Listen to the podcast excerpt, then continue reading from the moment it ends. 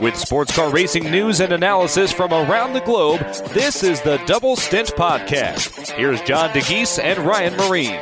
Hello, everyone. Welcome to Double Stint, Sportscar365 Sports Car Racing Podcast in Indianapolis. I'm Ryan Myrehn, John Dagys in Chicago with me for another episode of the podcast.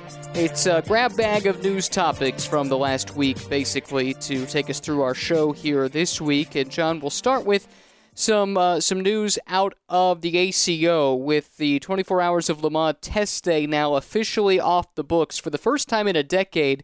We won't have that big test day in the lead up to the 24 Hour Classic now scheduled for September. Yeah, I, I think there was a lot of people asking us, I think, in the last couple of weeks, oh, when do you think the test day will be scheduled? And and is that why the the 24 hour moto race was moved? And I sort of had had it in the back of my head that there would be no test day just because of the fact of the compressed schedule and sort of the unprecedented times we're in. And um, we got that confirmation finally from the ACO that they have elected to forego the test day, and um, also in that news came a preliminary schedule of events for the week of Le Mans, and it's basically looks very similar to what we have had in the past with scrutineering on Sunday and Monday prior to the race, and then practice and qualifying on the Wednesday and Thursday. So, um, still waiting for more of a detailed schedule. I think that'll be coming in the next few weeks, and um, fingers crossed we sort of get some more news on that front. Um, I, but I think as things are starting to become slowly into place, we we start seeing all of that become a little bit clearer. And um, again, for me, you know, having no test day is not a huge surprise.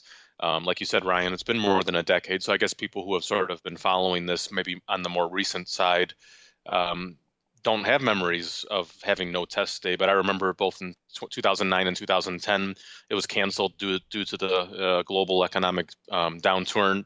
Downturn. It re- returned again in April of 2011. I remember flying out to Le Mans on Easter weekend mm. um, to to do the test day then, and that was some you know two months before the race, and it was a bit of a weird feeling because you know why why is it held so far before the race? And in that instance, I don't actually remember the reason why, but um, nonetheless, it, it evolved back to the two weeks before the race, and it ultimately has been that way since. But um, I think we can expect probably some additional practice sessions into the race week. We haven't seen the detailed schedule, like I said. So, um, in those years that it was canceled, I think we had an additional couple hours of free practice, and I, I think we should probably have something similar. Um, you know, track availability is always a bit difficult because they close down the road. I think on Wednesday around noontime, maybe they're going to close down the public roads a little earlier this year. You know, we don't know.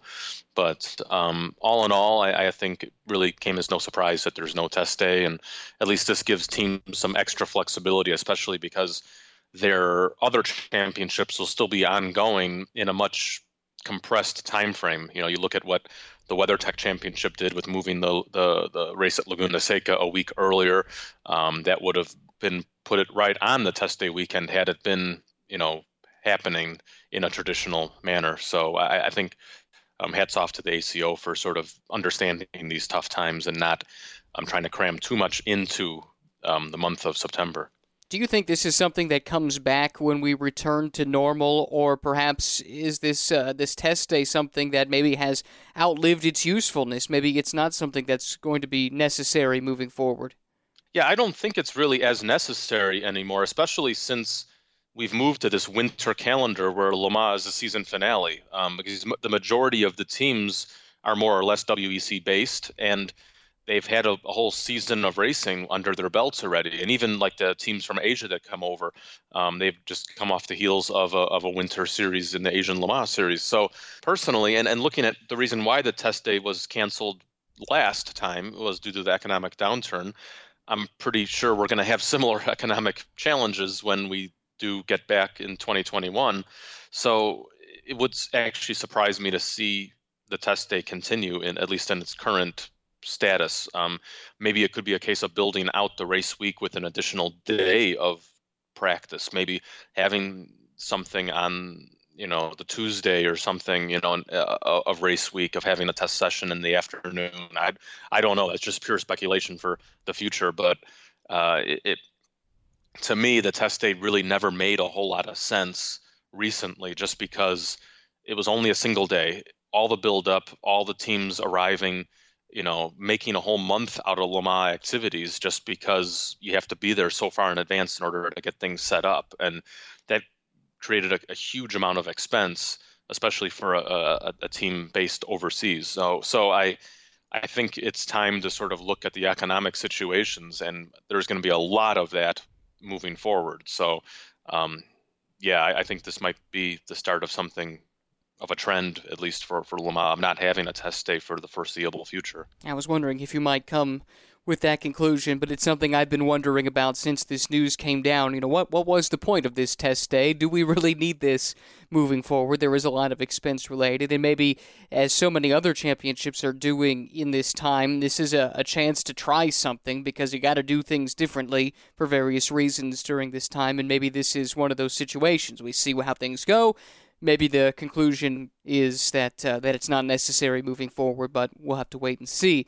Speaking of the ACO, certainly they're a, a, big part in all of the prototype convergence that we've been discussing for months now, it would seem, since back at the Rolex 24 at Daytona. And oh boy, have things changed a lot since then, now that I think yeah. about it. But uh, nevertheless, convergence still very much on the mind. We've had some. Uh, some more stories out of a couple of our prospective manufacturers, both on the LMH side with Toyota and LMDH. Porsche is certainly one of the manufacturers that we think is poking around and assessing the situation there. So let's start on the Toyota side. Uh, the story that there is some interest from Toyota in contesting select IMSA races with their LMH hypercar, assuming, of course, that those do end up as eligible within IMSA moving forward. Yeah, and that's the big question. We still don't have answers for. Um, there was a bunch of confusion during the convergence announcement at Daytona whether LMH cars would be allowed in the WeatherTech Championship. Um, it was sort of a case of asking one person said yes, one person said no, the other person said yes, and I was sort of left scratching my head thinking, well, what's going on here? And I thought we were all in agreement and in unison here. Um, I'm sure there's been further discussions. I know there has been. Uh, it's sort of a case of figuring out how they're going to relate in terms of the performance window. And what we got out of the FIA a few weeks ago in terms of having LMH and LMDH have very similar performance levels, aero levels, and power levels, that would sort of seem to me to indicate that it's most likely going to happen where you would have a full convergence across both platforms in both series. Now, we're still waiting for that confirmation. Um, maybe we'll get some news later this week on, in terms of the regulations. Um, you know, it sounds to me, um, having heard from Pascal Zurlinden from Porsche and from Rob Leupen from Toyota, that the regulations are due soon, within the next few days, um, maybe next week at the latest. But um, there's definitely been some progress made with some video um, teleconferencing and, and whatnot between the constructors and, and, and, and manufacturers. But I think that it will happen. I think LMH probably will be likely be eligible in IMSA, but it's a question of who will actually take part. And like you said, Toyota's shown some interest, but let's stress that they're still fully focused on a WEC program first. So while it would be cool to see the LMH Toyotas take part in the Rolex 24, um, on the current schedule right now, there is a WEC race the week after in Kyalami, for instance. So it, it makes it sort of logistically challenging, especially if you were to use the same chassis. I don't think it would actually work. Uh, well, there's no way it would work. So um, and then also the prospects of having Toyota race full time in IMSA, I think, is highly unlikely.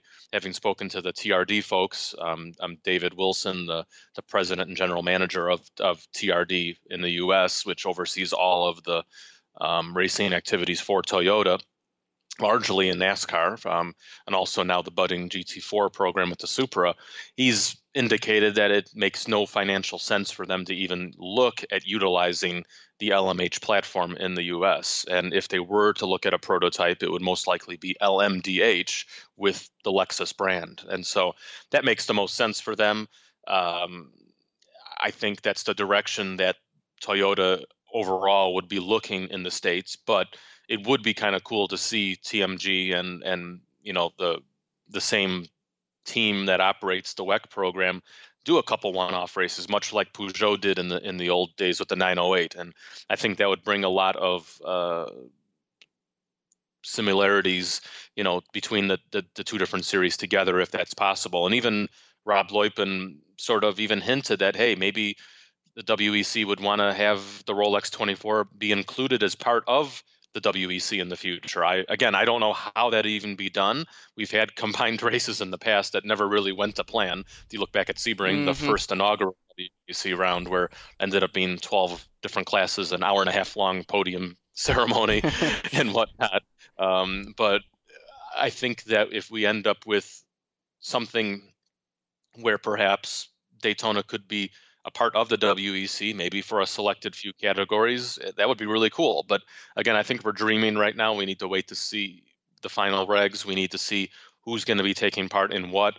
Um, what other manufacturers will will Glickenhaus be on the grid still amid this uh, these latest series of events? You know, even speaking with Toyota, with um, uh, with Rob admitted that they're heavily delayed right now on the LMH development because they're waiting on parts. And a lot of manufacturers a lot of companies have shut down production of of things because of the coronavirus uh, pandemic. And manufacturers are kind of left waiting to see what what's happening. And and so for like a manufacturer like Toyota that's relying on components from all around the world including com- components in Japan and China you know it, it puts delays on things. But at the same time we don't we know that the LMH platform will most likely not debut on its originally intended time frame. We, you know, it was originally announced that it would be September of this year.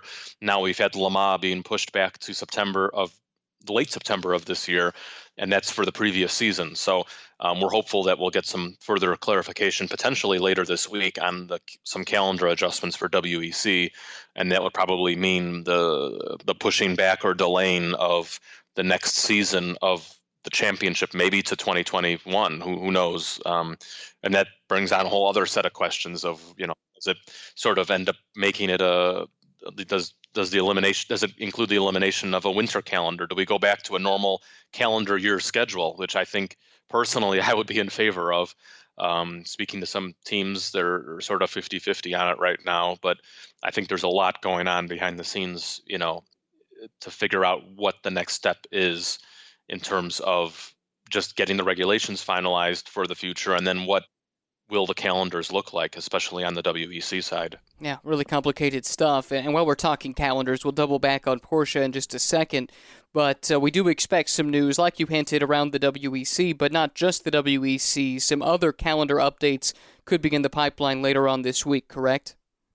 I, it could be this week. It could be later. We, we don't know exactly yet. But SRO, um, which has been pretty much, I think, the most proactive organizer um, out of the sports car racing paddocks in terms of having contingency plans in place, um, having backup races, you know, figuring out what to do in the case of the coronavirus uh, pandemic continuing.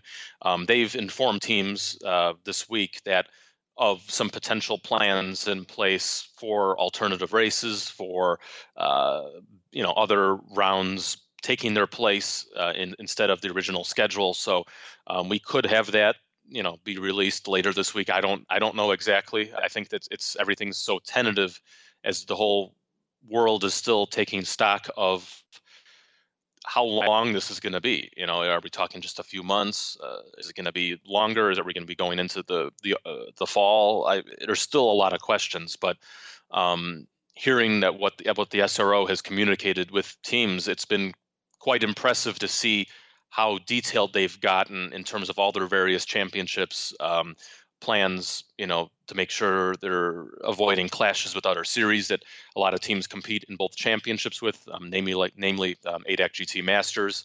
Um, they're very mindful of that. They're also mindful of of big races like the Spa 24 and and potential government uh, restrictions on large scale events in Belgium in July. So there's a lot of things to go are going into place right now and trying to figure out what the actual calendar will be. And I think these are the same discussions that are going on with the ACO and the FIA right now for WEC. So um, it's still early days. I, I, think if we do get any calendar announcements this week, it probably will all be very provisional at best still. But um, I have to say, I've been very impressed with what's the dialogue between teams, and this includes IMSA too. And when they made their calendar updates last week, um, I've been very impressed with how these series are taking very, very uh, detailed approaches in terms of what could happen what's the backup plan? If this race can't move forward then what what's next?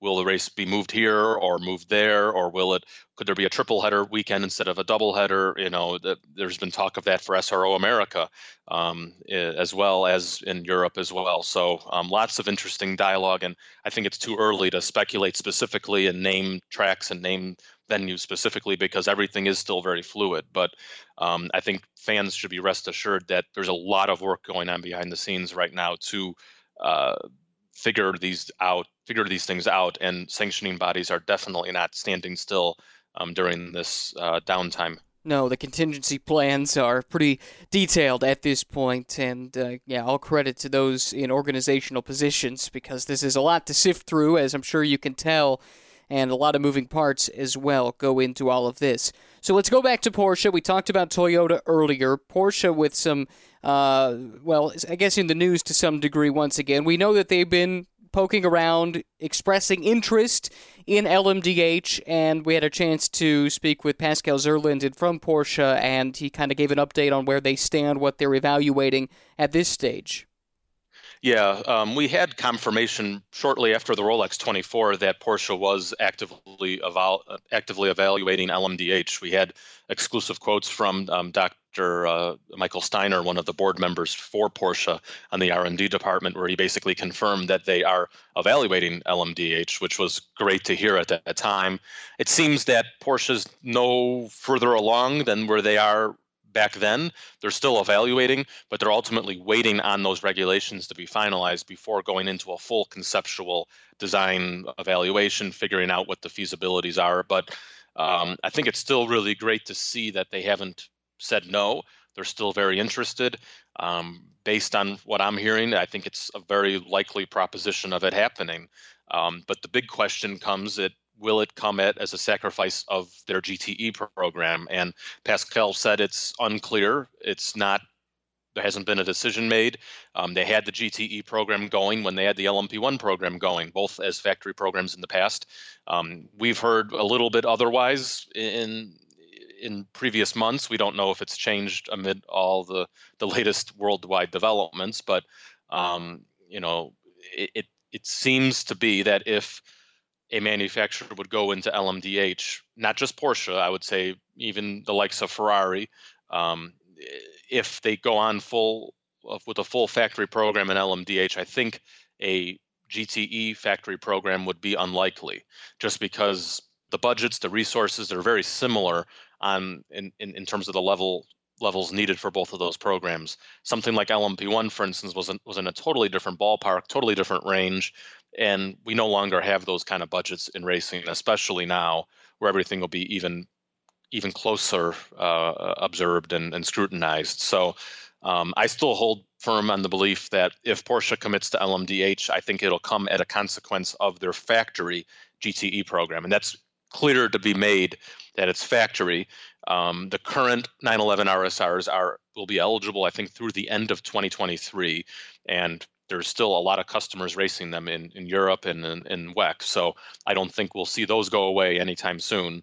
It just more and more might be a case of their factory involvement in, in, in GTE Pro and GTLM. But again, that's only speculation, nothing confirmed by the manufacturer. And I guess they have to wait on the regulations being revealed and confirmed first before making a decision if they'll even go that route. But um, as it stands now, I think it's pretty likely we'll see them in LMDH. It's more of a question of what's next from that point forward. Okay, more on that can be found at our story with at sportscar365.com.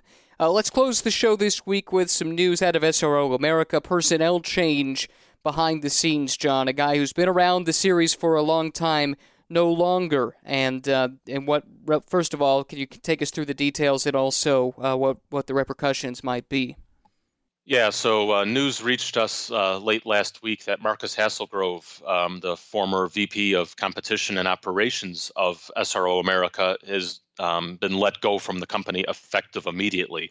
And this is, from what we understand, is sort of been directly tied to the coronavirus situation and sort of a uh, a tightening of budgets from SRO America. Uh, Marcus had been with the company for quite a while, since 2014, actually, when he replaced um, Jeff Carter as the director of competition back then in what was known as WC Vision. This was prior to SRO's buyout of the series or majority buyout of the series. And um, Marcus had done a lot for the the the, the company, um, running their competition department, technical department, helping oversee the introduction of GT3 cars, um, GT4.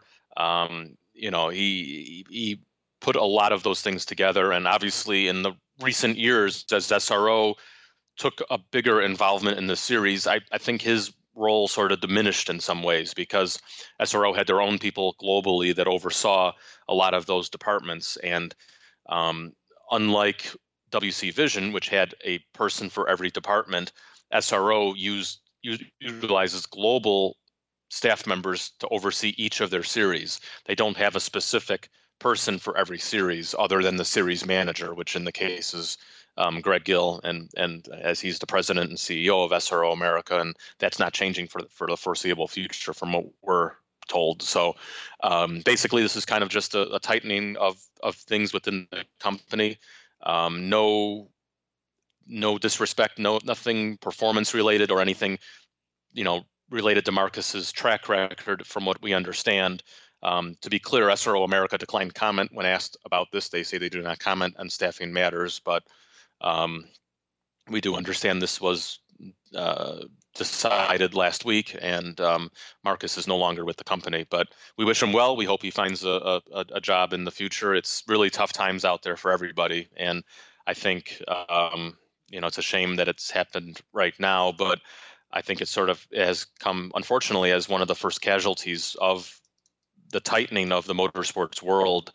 In what we're going to be seeing once racing returns, I think it's going to look a lot different in a lot of areas, not just in a couple management positions in one series. I think we're going to be seeing a lot of tightening of budgets, tightening of of of operations, um, fewer race teams existing.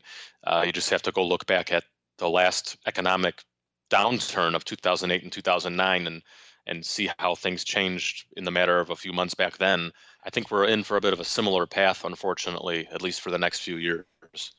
Well, some of that news already trickling out. I mean, we've seen NASCAR uh, announcing some pay cuts to some of their staff. Indianapolis Motor Speedway has gone through some things like that similarly here recently. So, yep, it's happening all across the board. Very unfortunate and difficult times indeed. So, we'll have to see where this heads from here.